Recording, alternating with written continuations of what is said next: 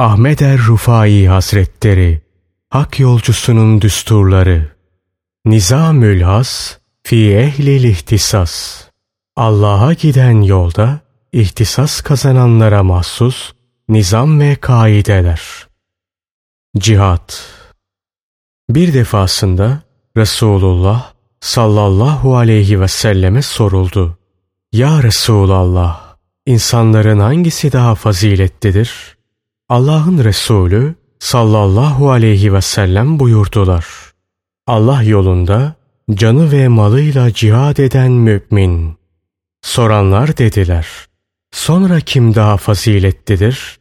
Resul aleyhisselam buyurdular: "Kendi köşesinde duran, Allah'tan korkup insanlara zararı dokunmayan mümin."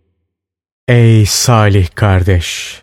Hadislerden anlıyor ve görüyorsun ki senin peygamberin, insanlığın en şereflisi Muhammed Mustafa sallallahu aleyhi ve sellem insanları şu üç sınıfa ayırıyor.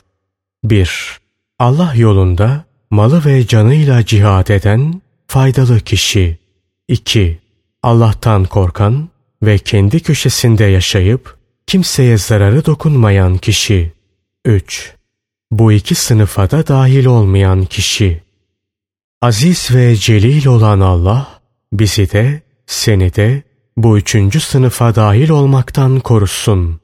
Önceki iki sınıfın haricinde olan kişi hem başkalarına zararlıdır hem de kendisi mahvolmuştur.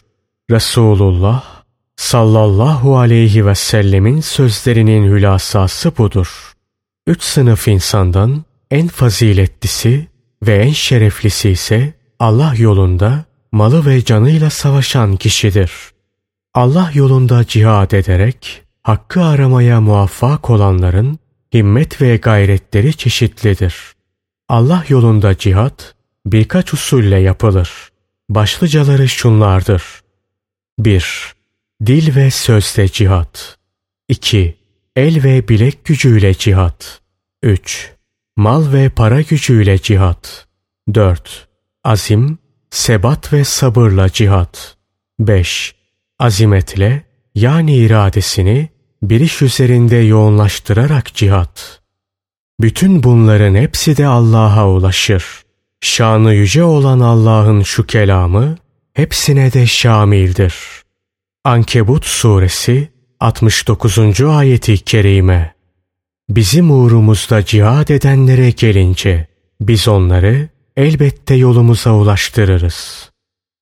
Allah yolunda cihad edenlerin en şereflileri ise bütün cihat yollarının hepsiyle birden mücahede edendir.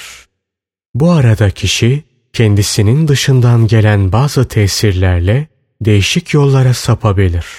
Hak yol üzerinde bulunduğu gibi batıl yollara, vehim yollarına vesaire yollara da düşebilir.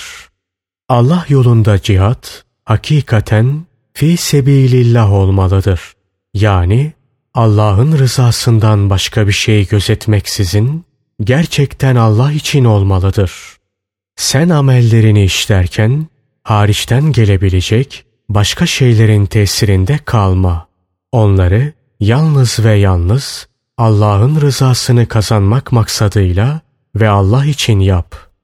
Riya şaibesinden, uzun emel şaibesinden, fanilerin korkusundan dolayı yapma şaibesinden uzak ol. Kendi asminle bütün bunlardan sıyrıl. Hepsini soy ve at. Ve bütün dünyevi şaibelerden sıyrılmış olarak Rabbine kavuş.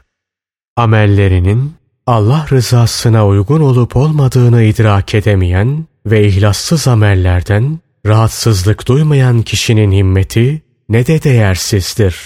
Kişiye en büyük huzuru sırf Allah rızası için işlenmiş ihlaslı ameller verir. Bu durum akıl nuruyla anlaşılır. Bunun dışında hiçbir adet, gelenek ve name insana gönül huzuru sağlayamaz. Tevfikse şanı yüce olan Allah'ın kudret elindedir. Kafa gözüyle görenlerde, kalp gözüyle görenlerde bu örtülerin arkasındaki esrara, yani bu alemde olup bitenlere hayret ettiler. Hayret öyle bir açtır ki akıl ve idrak sahibi herkesi iman etmeye ve selamet caddesinde durmaya davet eder. Allah'ın kadrini ona layık olacak bir surette hakkıyla takdir etmediler. En'am Suresi 91. ayeti kerimeden.